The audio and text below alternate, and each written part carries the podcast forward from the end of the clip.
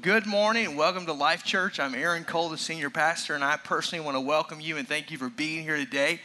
And if you're a guest, we're especially excited about having you today. Somebody invited you, twisted your arm, bribed you, held something over your head. It's okay. It, this is one of those churches that you can laugh in. If you don't, you're probably going to get frustrated and because uh, I'm really uh, no, but uh, just want to say it's great to have you. And and um, some of you might have been invited today. My mom has been in town. Uh, all week, and I think my mother has invited like half of Germantown. Literally, she went around the neighborhood. You think I'm joking? And when my mother explains Life Church, it's like everybody should know it. This is Life Church. Well, where? Germantown, of course.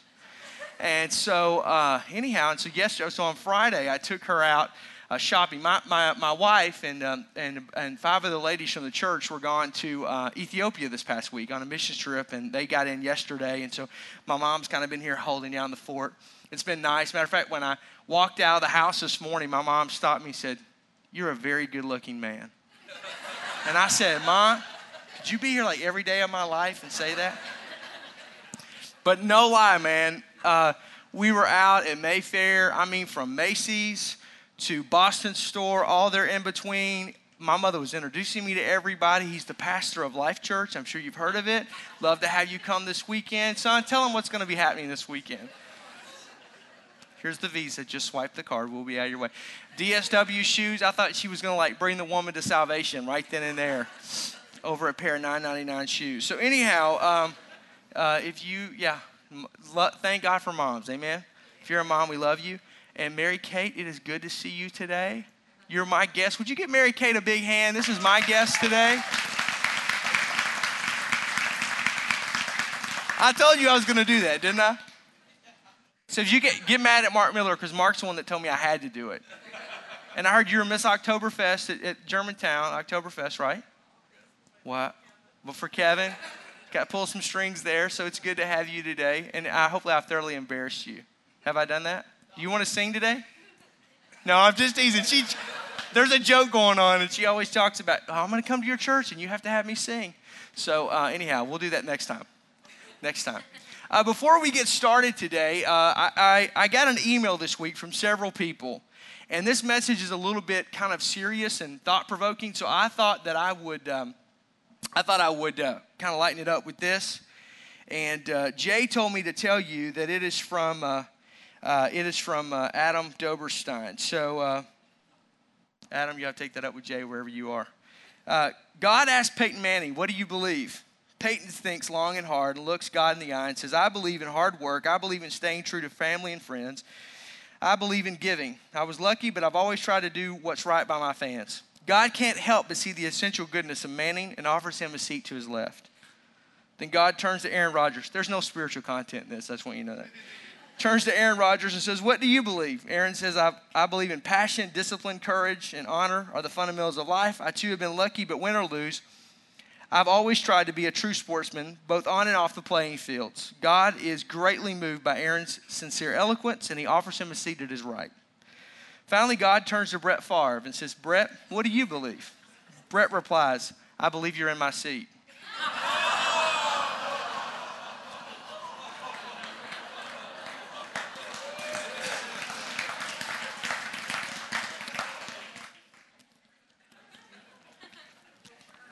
I, I, just got that so many times that I had to do it. Okay, Judges chapter 2. If you've got a Bible and you want to, for the, for the sincere part of the message, if you want to turn to Judges chapter 2, and if you don't have a Bible, it's going to be on the screen. Also, on the back side of your bulletin, uh, there's an outline that you can follow along with if you want to follow along with the sermon today. And, um, but I'm going to begin reading in Judges chapter 2. The Bible says in verse 7, this page 235 of my Bible, if that helps you at all. The people served the Lord throughout the lifetime of Joshua and of the elders who outlived him uh, and who had all seen the great things that the Lord had done for Israel. Joshua, son of Nun, servant of the Lord, died at the age of 110. And they buried him in the land of his inheritance in the hill country of Ephraim, north of Mount Gaash. Verse 10. And after the whole generation had been gathered to their fathers, another generation grew up who neither knew the Lord nor what he had done for Israel. And the Israelites did evil in the eyes of the Lord and served the Baals, that was false gods. And they forsook the Lord, the God of their fathers, who brought them out of Egypt, and they followed and worshiped various gods and, and the peoples around them, and they provoked the God to, or the Lord to anger. Now, let me give you a little background about this, how we got to this Judges chapter 2, verse 7 through 12, just so you can, can, can kind of get this. Back in Genesis, we read that God makes a covenant or makes a promise with Abraham. Father Abraham had many sons. Okay, Father Abraham, he makes this covenant with him. And God says, Abraham, I'm going to bless you. And I'm going to bless you through your inheritance, and your, and your descendants will be as numerous as the stars of the sky or the sand of the seashore. And so God begins to do that. And he does that through Isaac and then through Jacob. And then Jacob has a son. He had many sons, but one son that he had was named Joseph. And Joseph was a very sharp young man, but the problem with Joseph is that he had this dream. He was very ambitious, and he told his other brothers, Hey, there's going to come a day that you're going to work for me. There's going to come a day that you're going to serve me. And if you say that to a brother, if you've had a brother, that's like saying sick him to a dog. And so it was on like Donkey Kong, and they put him into prison. They sold him into slavery. That's some pretty bad brothers, isn't it? Come on, man. I just gave my brother a black eye. But I mean, they straight up sold him. That's true. Sold him.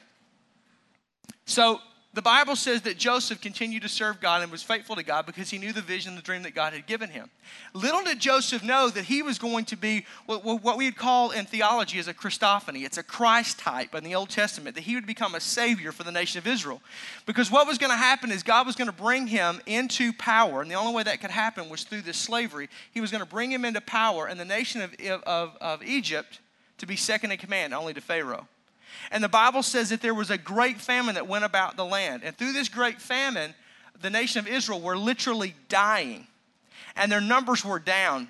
It had gone from millions down to thousands. It was very, very small. And they were about to die off. And so Jacob sends his sons that were living to go to Pharaoh to Egypt to see if they could buy grain. And when they go, they encounter their brother Joseph, although they don't know it's Joseph. See, the Bible's fascinating. This is great stuff and, and they don't know it's Joseph. And then through a series of events, Joseph reveals himself to him, thus fulfilling the dream he had told them about all these years ago. Joseph brings his entire family and the entire nation of Israel, which is now in the thousands, which had dwindled down. He comes and uh, they come and they live in the land of Egypt. And the Bible says, under the leadership of Joseph in the land of Egypt, that they flourished, that the nation of Israel flourished and they grew. But Joseph, as we all do, died. And when he died, the Bible says there began to, there, there rose up a Pharaoh who knew not Joseph. And so in that, the, the, they didn't know Joseph, didn't understand the whole history behind this, as that typically tends to happen. And so they began to look at all of these Israelites who are outnumbering these Egyptians two to one, and they say, We've got to do something about this problem. So, what they do is they go in and they take into captivity every single Israelite and they make them slaves in Egypt. That's how they got there. That's how the whole thing happens. God, the Bible says, began to hear the cries of, of his people, and he raises up Moses, and we know the story of Moses, and Moses was raised up in the house of Pharaoh, thus having a connection with Pharaoh. And then he's sent away for 40 years. He has a burning bush experience, comes back, uh, and at the ripe old age of 80, scholars tell us, and he goes to Pharaoh and says, Let my people go. And the book of Exodus begins. And Exodus, uh, Moses leads almost 3 million Israelites at this time out of bondage of Egypt to the promised land. The promised land, all the way back to what God had promised Abraham through Isaac, through Jacob, through Joseph, and now fulfilled through Moses. And he's taken them through the Red Sea. But the problem is when they get there, as sometimes it happens with us, they just can't believe that God is really that good and God's really that powerful and God should really do this.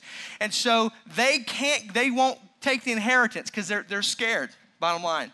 And so God says, Fine, you're going to walk around in the desert for 40 years, and in walking around the desert for 40 years, I will take care of you. But this whole generation that doesn't believe me, that doesn't trust me, they will die off. And Moses, because he loses his cool in the wilderness, which would have been easy to do with this group of people, but he loses his cool in the wilderness. God says, Moses, you will see the promised land with your eyes, but you will never walk on it with your feet.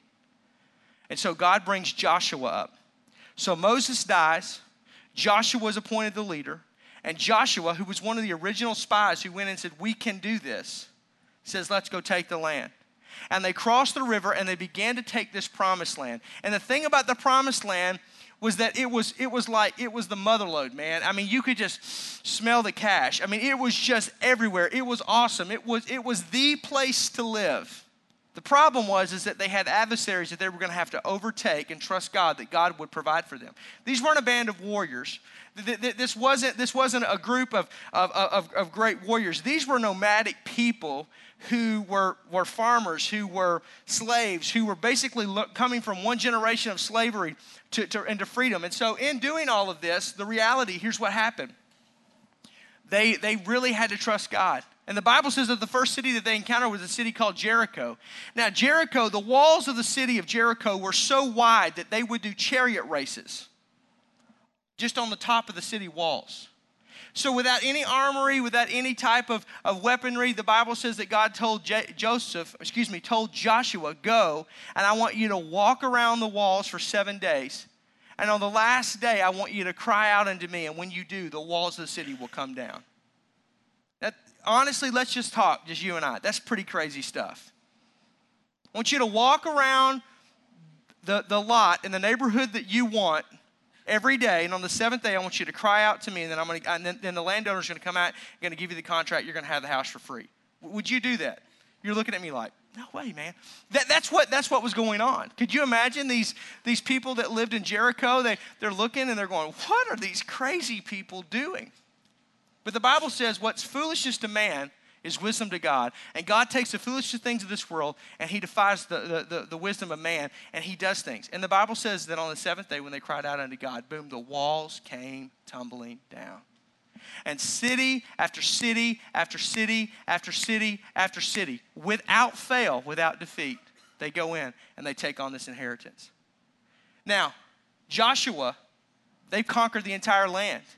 And here's what happens anytime there's a corporate blessing that happens with the church, there's also an individual blessing and a portion. And the Bible says, just in these verses preceding verse 7, that the individual per- portion had been given to everyone. And so now they are occupying this land. Joshua's job is done and he dies. And then there raises up these two other generations the, gen- the elder generation and then the forsaken generation. And that's where we pick it up today. But the Bible says that from the Joshua generation to the forsaken generation, two generations later, that there rose up a generation who knew not God. How can that be? How can, I mean, when I'm telling you this story today, this account through Scripture that, that takes us from Genesis all the way to Judges, when I'm telling you this, that's pretty fascinating stuff that God did that. It's pretty incredible stuff. And if you had seen that with your own eyes, how can you walk away from it? Well, the problem is is a spiritual problem. How do you go from godliness to godlessness? How do you go from, from being passionate and full of things of God to just totally being away from God? Well, there's three chairs I want to use to illustrate this. And this is what we all go through. The first chair is would be the chair that the Joshua generation sat in. It's called the chair of commitment. And we're going to talk a little bit more about this in a minute. But, but the Joshua generation sat in this chair of commitment. They, they, they knew the things of God, they experienced the things of God, they, they were passionately connected with God, they had an intimate personal relationship with God, and they sat in this chair of commitment. The second seat was the seat that the elder generation, the second generation that Judges chapter 2, verse 7 through 12 talks about. And that's the seat of compromise. The, these guys, the elder generation, they, they were the, the, the, kids of, of, the, of the Joshua generation, and they sat in the seat of compromise, and they, they had began to settle into the land. They had began to experience all these things, but yet they never really had to fight for it. It was a secondhand faith to them. Uh, they saw their parents walk around the walls of Jericho. They, they saw their parents take in the inhabitants of the land. But really, when they came into adulthood, they came into a very posh and very uh, prosperous time in the, light, in the nation of Israel. And they were basically living off the blessings, yet they didn't pay for it. Sound familiar to where we are in our country? Pretty similar. So, so they sat in the seat of compromise. And then they gave birth to what I would call the forsaken generation. The generation that the Bible says in verses 11 and 12 that there was a generation that grew up that knew not God. And they sat in the seat of conflict. Now, this generation was only, their grandparents sat in the seat of commitment, their parents sat in the seat of compromise, they sat in the seat of, uh, uh, of conflict. The Bible says they did not know God, they had no relationship with God.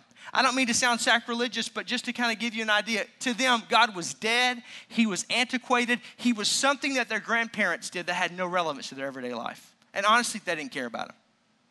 Now, I want to walk through this in just a minute, but I want you to understand that these three chairs have universal application. This isn't something that's just relegated to the nation of Israel. This is something that we can download today. So, so, to show you this, this doesn't just happen in, in, in church terms or in, in spiritual, biblical terms, but it happens in our lives. Uh, if you do a history just on, uh, let's just take three Ivy League schools on the, on the East Coast of Princeton, Harvard, and Yale. If you will do a history on those schools, you will find out that all three of those schools began as divinity schools. They were exclusively theological centers to train missionaries and ministers. You might not have known that. Because today they're, they're not known for that, but that's how they started. They started in the seat of commitment. You may not also know that if you attended back in the early days, in the beginning days of Harvard or Yale or Princeton, that Greek was, was required, a required subject for every single student, so that you could translate the, the Old Testament, you could translate God's Word uh, from its original language. You also you was required that you had to have a have student have personal devotionals also, that was required at Harvard and Princeton and Yale was that you had to also um, have mandatory chapels. Can you imagine? You had to go to church during the week, and you also had to have mandatory prayer meetings. Didn't know that. But what happened is they began, there was a generation that that generation that began those schools died off. And so they began to say, we need to reach more and more and more. And they began to compromise or to dilute their, their what, what they wanted to do and what they were about. And so today we sit in the seat of conflict with these schools. And again, I'm not shooting at them, I'm just showing you this is a natural progression of things. Uh, right or wrong, good or bad, it is. And today you would be hard pressed to find anybody studying the Bible at Harvard, Princeton, and Yale you would also be very hard pressed to find anybody taking Greek or any chapel services or mandatory prayer meetings that are discussed in uh, student freshman orientation 101. Why? Because there's a natural progression from commitment that we begin to compromise, then we find ourselves into conflict. Uh, this isn't just something that happens happens out there. It's something that happens also in the lives of churches. I want to give you the, the church of Ephesus. You don't have to turn there, but I, I'm going to read some passages, excuse me, from the book of Ephesians where Paul talks about the church in Ephesus. That this was a church that started out in this chair of commitment, but somehow they ended up in the chair of conflict. Ephesians chapter 1, verse 15. This is what Paul says to the church in Ephesians or church in Ephesus in the book of Ephesians. Having heard of the faith of the Lord Jesus, which exists among you, and your love for all the saints, chapter 3, verse 17 and 19, that you, being rooted and grounded in love, may be able to know the love of Christ, which surpasses knowledge, that you may be filled with all the fullness of God, chapter 14, verse 15 and 16. Speaking the truth in love causes the growth of the body for the building up of itself in love. Chapter 6, verse 24, grace be with all of those of you who love our Lord Jesus Christ with a love that's incorruptible. They were the model church, man. They, they, they were the model church. And, and, and basically, biblical scholars tell us that the church of Ephesus grew to about 100,000 believers within 30 years. Pretty stinking incredible. And you got to go, well, maybe they were in the Bible Belt. There was no such thing as the Bible Belt. Christianity had just begun. It was the first 30 years. Jesus had died, and they began to establish this church, and it was phenomenal. But somewhere about uh, 30 years after the church had been, had been, had been um, birthed, John, who wrote the book of Revelation, who was exiled to the Isle of Patmos to die, writes this about the church in Ephesus. Revelation chapter 2, verse 4. I have this against you that you have left your first love. How, how does a church go from, from commitment to conflict. It's real easy. It's called compromise.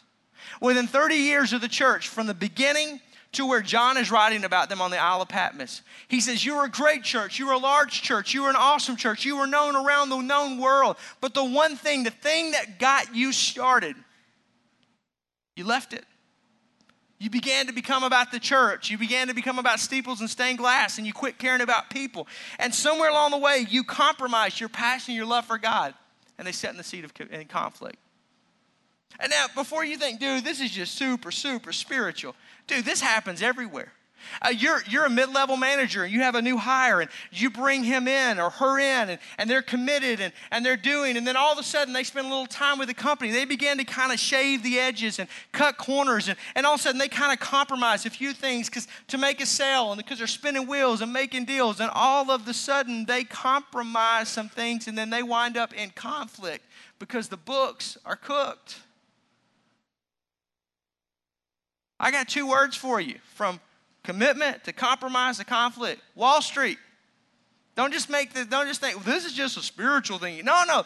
This is a natural progression of things. It, it's natural to go from commitment to conflict because it's a downward spiral. It, it, it's, it's, it's, it's, it's an opposite way. It's, it's a very easy way to digress in anything. Uh, uh, uh take, take a 16 year old. Have you seen the new Camaros?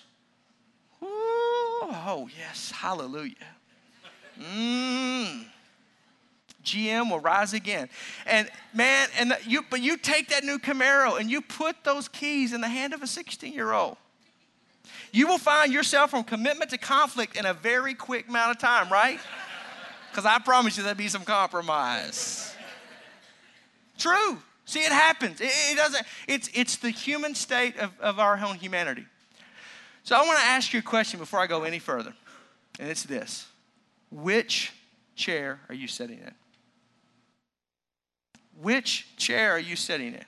Because here's the thing I'm not your priest, I'm not the one you answer to, I'm not your judge and jury. I'm a pastor. But the Bible says that we have a great high priest named Jesus Christ, that we can directly go to him, that we don't have to go through man. We can go directly to him and make all of our needs and all of our petitions known to him that we can confess all of our sins. And when we, when we confess it to Him, He is always faithful and always just and always righteous and able to forgive us every single time. And that He will take those confessions of our sins and He will cast them as far as the east is from the west. I'm not your judge and jury, He is. And quite frankly, when I get done with this message in a few moments and I walk off the stage and I'm in the foyer shaking hands, hugging necks, kissing babies, I don't stand before God for you. I stand before God for me and how I live my life, Aaron Cole, not the pastor, Aaron Cole. I stand before God for how I loved and led my family, my wife and my two daughters. And I stand before God for how I preach the gospel to you. But I do not stand before God for you. So I don't want you to walk out of here and go, well, this guy, man, he's just like on some cosmic killjoy trip, and he's just just throwing me, dangling, dangling me over hell, sinners in the hands of an angry God kind of stuff, and fire and brimstone. And I knew I was going to get get get hooked into this deal. And my sister invited me to come because somebody told me you can get Packer tickets, and I've never been to Lambeau, and I want to go. And now I got to listen to this guy go on and on and on and tell me how I'm in a seat of conflict, and God's going to kill me. And no. Just rewind the tape. I didn't say any of that. That's you talking. You make the call. You make the decision. I'm not here to judge you. I'm going to simply talk about these three seats and I'm going to ask you what seat you're sitting in. Now, I will tell you in the course of this conversation, we start talking about you, and we're not talking about Harvard and Princeton and Yale and the Bible and everybody else. When we start talking about you, there may be something that on the inside of you goes, Whoa, man, I'm ready to get this show on the road. That's not a bad burrito. That's not indigestion. You don't need another, you know, you don't need another Tums.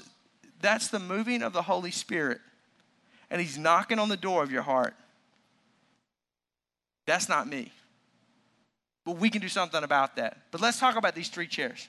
Which chair are you sitting in? The first, I'm going to go back to the chair of commitment. This chair of commitment, this is where God is first in your life. It's in your notes. God is first. The person that sits in the chair of commitment, they have a reckless abandonment towards the things of God. They have a passionate love towards the things of God. They, they, they, this, is, this is the focus of their life. And, and sometimes we think, well, this is something that's just relegated to uh, pastors. No, no, no, no, no, no, no, no. When you look at the life of Jesus, when he started his earthly ministry, what was the first thing he did? He gathered disciples. What did he do for the three years of ministry? He taught the disciples and led the disciples and told the disciples to go make disciples. He dies on the cross, rises again, and just like the Bible says, and what does he do before he leaves to, to ascend to heaven? He gathers the disciples and he tells them, go make disciples. That's what this is about. If you sit in the chair of commitment, you say, I'm a fully devoted follower of Jesus Christ. I am a disciple of Jesus. That's real simple. And you may go, whoa, whoa, whoa, man, you're talking about fanaticism and you're talking about, you know, whoa, you know, G- the Jesus thing is cool with me, but you're a little over the top. I'm just telling you what he said. is that he made disciples. He told us to make disciples. Who? That sit in the seat of commitment. People that put God first in their life, not their job first, not their kids first. And some of you can go, well, I think you're overrated. Read the Bible. Matthew 6:33 says, seek first the kingdom of God and his righteousness, then all these things will be added unto you. What are all these things? All these things are your job and your family and your kids, your promotion, your bonuses, your house, your, all these other things that you're dealing with in your world, whatever your world may consist of. They'll come together if you put God first. I didn't write it. You don't dilute it. Cool? All right. If you're in this seat though, how do you go, man? How do I know? If you cannot remember, or you would be embarrassed to say when the last time you had a real true God encounter is. When you really experienced God and God did something in your life, if you can't remember it, or you'd be embarrassed to say, you're probably not sitting in the seat of commitment. If you would be embarrassed to say, or you cannot recall when the last time you had regular personal devotional times with God through prayer and through reading, where it wasn't sporadic and patchy. And I'm not talking about, well, you just started a new, a new turned over a new leaf on Saturday and you started yesterday. And I'm talking about continuously. If it's been that long, you're not sitting in the seat of commitment. The person that sits in the seat of commitment, they're a fully devoted follower of Jesus Christ. They live life palms up. God, I'll do what you want me to do. I'll say what you want me to say. I'll be what you want me to be. My, my finances, my resources, they're yours. My, my life is yours. But you go, man, I'm not in the ministry. It doesn't matter. God doesn't call you just into vocation ministry. He also calls you into marketplace ministry, which means if you're a businessman you're a businesswoman, you're a stay at home mom, stay at home dad, you're working on the factory floor, if you are a Christ follower, God wants all of you, not some of you. Don't shout me down when I'm preaching good, but it's true. So we're not talking about a Sunday morning Christianity because you realize that going to church won't save you, right? Going to church doesn't make you a Christian, no more than going to Taco Bell makes you a chalupa. It does not happen. Some people go, Well, I went to church, so I must be right with God. Wrong. The Bible says that the only way to get to God is not through church, it's through His Son, Jesus Christ. The only way to the Father is through the Son. Jesus says, I am the way and the truth and life. And he that comes after me, that, that's how eternal life happens. The Bible says in Romans chapter 10, verse 9 and 10, again, I didn't write this stuff, I'm just telling you what it says. If you confess with your mouth, you believe in your heart that Jesus is the Son of God and He did what the Bible says that He did, that you are saved. You don't have to be a member of a church. Again, well, I was taught, show me chapter and verse. You don't have to be right with the pastor. Well, I was taught, show me chapter and verse. You don't have to be a part of a particular denomination. Oh, I was taught, show me chapter and verse. I'm telling you what the book says. Are you sitting in the seat of commitment? Is God first in your life? Now, the second seat is the seat of compromise. And the seat of compromise, people are first. People are first. Now, I will tell you that I used to think that the hardest time for like uh, peer pressure was high school. Uh, I think adults deal with more peer pressure than, than students do. Because I watch adults fold like a cheap suit, man. I mean, they, they, they get in peer pressure situations and they say things they normally wouldn't say. They laugh at things that they don't think is right. They go along with things. Why? Because they're spinning wheels making deal. Why? Because of money. I mean, we we pimp ourselves out for the highest dollar and we trade our, our gift set for dollars and we change what we believe and we change who we are and we begin to well everybody does it and, and it's just part of it and this is just life and man that's just old line that, that's just that's what my parents would believe that's what got the nation of israel into this seat is that they were, were like man the joshua generation they're just a little over the top they're just you know, a little zealous. I mean, you know, I mean, come on. Do you really want to walk around the city of Jericho and then cry out to God? I mean, come on. Let's just. That's a little crazy, don't you think? To man, go to church, you're gonna clap your hands and lift your hands. Now, I know you were going nuts at that U2 concert, but let's don't talk about that. Let's just talk about this. Summerfest, wow! We're in church, praise God. Man, go to Lowe's and get a ladder and get over it. Don't, don't sell it to somebody who's buying it. I mean, it just doesn't work. The, the deal is, is here's what we say. I'm going to be do not what I think is right, but what other people think is right. I'm going to go around with what everybody else does. I talked to somebody the other day. Somebody was very close to me, doesn't, doesn't attend church, doesn't live in the state. And dude, they came at me with both barrels.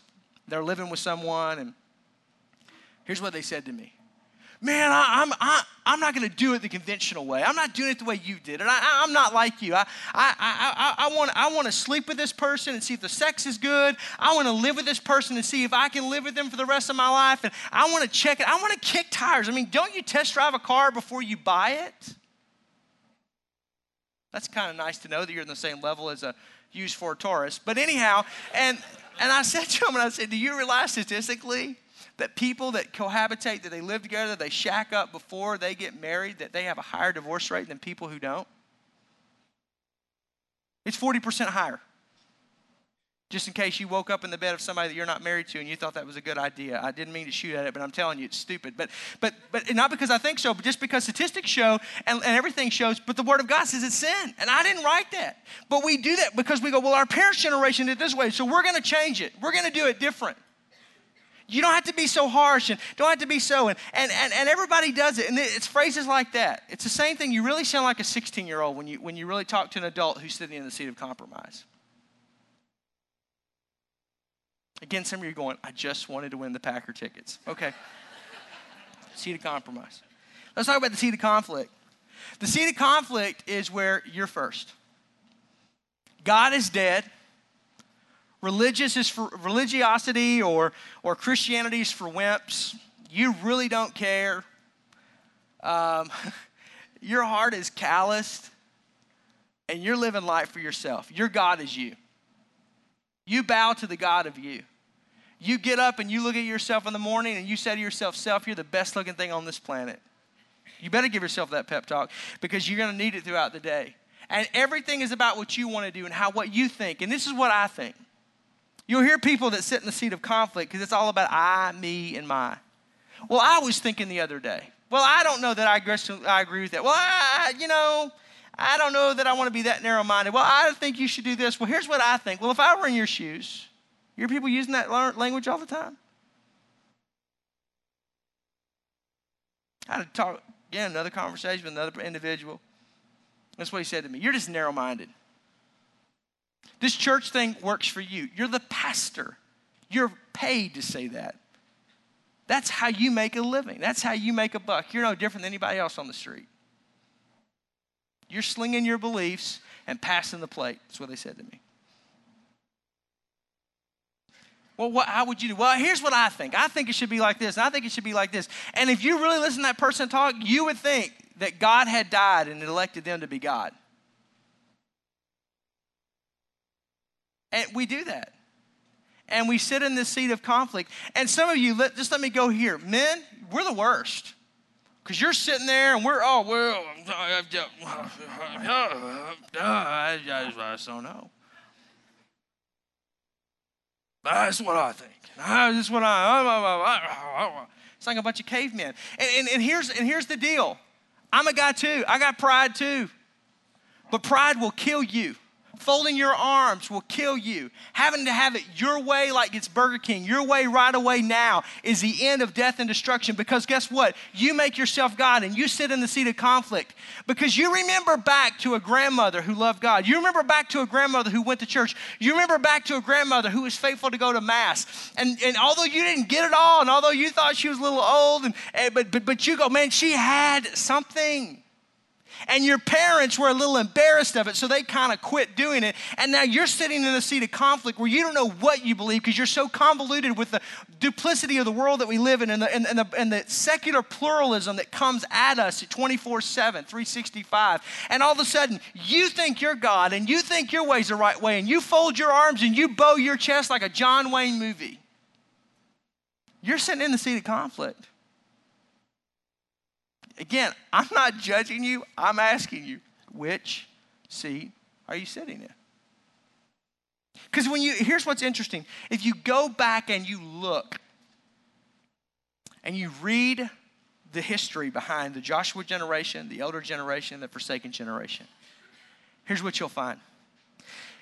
You'll find in the Joshua generation, because their dependency was upon God and because God was first in their life and because they leaned so heavily on God's word that if it were to move, they would fall, they never found defeat. I'm going somewhere with this. They never were defeated. And if you read and you do a study and you do the history and you look at the elder generation, sometimes they won, sometimes they lost. Some battles they won, some battles they lost. And it was because sometimes they trusted in God and sometimes they didn't. And when they got their rear end kicked and they got back on their knees and, oh God, I need you. And then God would rise up and then they would begin to think, oh, look how good we are. And then boom, it would all come down. And if you look at the forsaken generation, they didn't even try to defeat their enemies. The Bible says that they became like them, they intermarried with them, and they worshiped their gods. And they didn't even fight it. How, how do you go from that to, you see, some of you, you're dealing with stuff in your life and you're going, man, sometimes I'm winning it, sometimes I'm losing it. Can I tell you the secret? It's what seat you're sitting in. Because if you're sitting in the seat of commitment and you are fully focused on God, I mean, you have your focus on Him and you live life palms up and you quit trying to do it your way and trying to make God fit your version and try to try to cut the corner here and do this here. And sometimes I do my Bible study sometimes I pray. I'm telling you I'm preaching better than you're shouting. And you do all that kind of stuff if you'll sit in this seat of commitment, the struggles and the issues that you deal with in life, the walls will come down and you'll defeat every enemy that ever comes against you. And you go, Well, I think that's crazy. I didn't write the book. I don't know how many times to tell you, I am not that smart. I didn't write it. I'm just telling you. That's God's word. Why? Because the Bible says in Galatians 6 9 that God is not mocked that when we sow into righteousness, we reap righteousness. When we sow into God, we reap God. And that, that God has never seen the righteous forsaken nor a seed begging for bread, and God will not let you be ridiculed to the point that you're, you're at despair. He won't. May not happen the way you want to, but you'll defeat the enemies of your life. But some of you go, man, sometimes I'm up, sometimes I'm down. Sometimes I'm high, sometimes I'm low. Sometimes the sky's blue, sometimes the sky's falling. It's because you got compromise. Mmm. Ouch. Oh, me. Amen. Hurry up and shut up. Say something because it's true. That was for free. That's not even in the notes. And if you go, man, I'm not dealing with any of those things, it's because this is the seat you're sitting in. You've just said, forget it all. I'm just going to do it this way. So, what do you do, man? You go, which chair am I sitting in? What, what do you do if you go, you know, man, I'm sitting in this chair of conflict. I'm sitting in this chair of compromise, and I know this is where I need to be. How do I get there? I'm so glad you asked. You see, water doesn't heat up on its own. And it's always much easier to go downhill than it is to go uphill. Laws of physics tell us that. And it's always going to be easier to sit in this seat than it is in this seat. Because this seat requires something. This seat, you can be brain dead. Sorry, but it's what it is. And the key is compromise of how you begin to just go down. And, and if you want water to heat up, you got to put a fire underneath it. And the Bible tells us that if we want to sit in the seat of commitment and we're in the seat of compromise or in conflict, there's three things we got to do. Number one, we've got to repent. That's an old fashioned word, but it's really pretty sim- simple. It's, it's simply this God, I have sinned and I am sorry. Please forgive me. God, I have sinned. I am sorry. Please forgive me. Let's just say that out loud for all of us, just, just so how, how easy it is. God, I have sinned. I am sorry. Please forgive me. That's how you move seats. That's the first step. The Bible says that a broken and a contrite spirit, a heart that's sincere before God, God will never turn away from. And again, I told some of you from the very beginning, I'm not putting you in any one of these seats. You choose which seat you're sitting in. But if you're not sitting in this seat and you want to be, it's that simple. Because Jesus Christ paid the price. You don't have to pay it, I don't have to pay it, He paid it all. And you simply repent and say, God, I'm sorry. I have royally sinned. I have walked away from you. I've compromised or I've said that you're dead and that I'm God. And some of you right now in this moment, that's what you're experiencing. That's the Holy Spirit working on your heart. That's the Holy Spirit that's knocking on the door of your heart and saying, I want your attention. It's not me. Look, I'm not that good. Don't give me too much credit. It's the Lord. The second thing the Bible says is that we need to, after we have repented, we need to remember. Remember what? Remember the things of God. And some of you, there's two groups of people. Some of you, you have no context. Uh, uh, no one in your family's ever been a religious person, have ever been a Christ follower, any of that kind of stuff. And when I'm talking to you, you understand it cognitively, but it's a whole new thing for you. Let me talk to you for a minute. How do you remember? That's what God gave us the Bible for. Because we began to go back. That's what we're doing today. We're going back and we're seeing a lesson in the life of the nation of Israel, of God's chosen people, of how easy it is from one generation to another generation, another generation to go from red hot to God to say God's dead. And so we remember what God did, and we remember and we see how God forgives, and we remember and we get that God is not some cosmic killjoy, and that you are not some rock'em sock'em robot, that He's cosmically controlling you from some spiritual joystick in the heavenlies, that you are a free moral agent, and that you have free choice. And even if you walk out those doors and go, that guy is crazy, God is dead, and the Bible is man's uh, crutch to how to live life, God still lets you go. Why? Because he will not violate your will. He loves you enough that he sent his only son, John 3:16 said, "For God so loved the world that he gave his only son that whoever would believe on him would not perish but would have everlasting life." For God did not send his son, we forget this verse 17, into the world to condemn the world you see, God doesn't condemn you. It's your sin that condemns you. And God loves you enough to say, I hate to see you walking under the condemnation of sin and conflict and compromise. And so I'm going to make a way of escape. And I'm going to give you amazing grace in your life that that can be lifted off of you so you can live a life on this planet the way I intended for you to and on the other side of eternity so that we can be together forever. But you choose. You choose. And you remember through God's word. And some of you, though, there's another group of people that you were raised around church or your grandmother was that way. Because when I started talking about grandmother, that was you, man. And my grandmother knew how to get a hold of God. She knew how to get a hold of me too and tear whip my tip rear end. But, but she knew how to get a hold of the Lord too, right? And, and I remember my grandmother praying. I remember my grandmother interceding. I remember my grandmother hearing her early in the morning when I would go stay at her house begin to pray for God. And she would call every child and every grandchild and every great grandchild, and she would pray. I remember my grandmother, she was an awesome cook. And uh, my grandmother would stand over the stove and she'd just pray. She'd be interceding. She'd be praying and, and, and just praying in the Spirit. And she would just, I remember that as a child. I remember my, my, my, grandmother, she was so fanatical that if my grandfather was watching baseball on television, which he loved to do, uh, that she would walk in and she would say, Marin, if the trumpet of the Lord would sound and time would be no more, and you'd be watching that baseball game, do you think Jesus would take you back? I do not think so. I mean, it, it was Jesus 24 7 with grandmother. She played no games, man. Maybe you had a grandmother like that and your parents' generation kind of were cool on it, and you find yourself sitting in this seat of conflict. And you may say, Man, I'll never be as good as my grandmother. Probably not, not in your eyes, but you can be redeemed. She's gone, man, but you can go to where she is.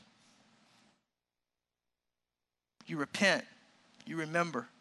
And the last thing is that you renew. And the cool thing about renewal, it doesn't happen with you. That's God's part.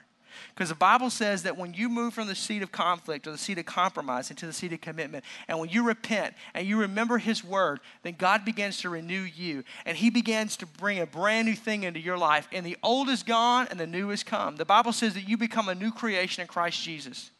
That the law of sin and death and all the condemnation that you've been weighted under, that's been stressing you out and freaking you out and wigging you out, it's gone, man and the peace that passes all understanding rushes into your soul.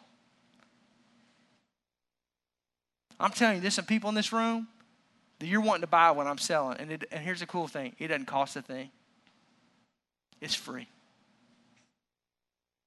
Which chair are you sitting in? If you're willing to repent, if you're willing to remember God and His Word and His statutes, then God will begin to renew you and put you back into the seat of commitment. Would you bow your heads and close your eyes at me this morning?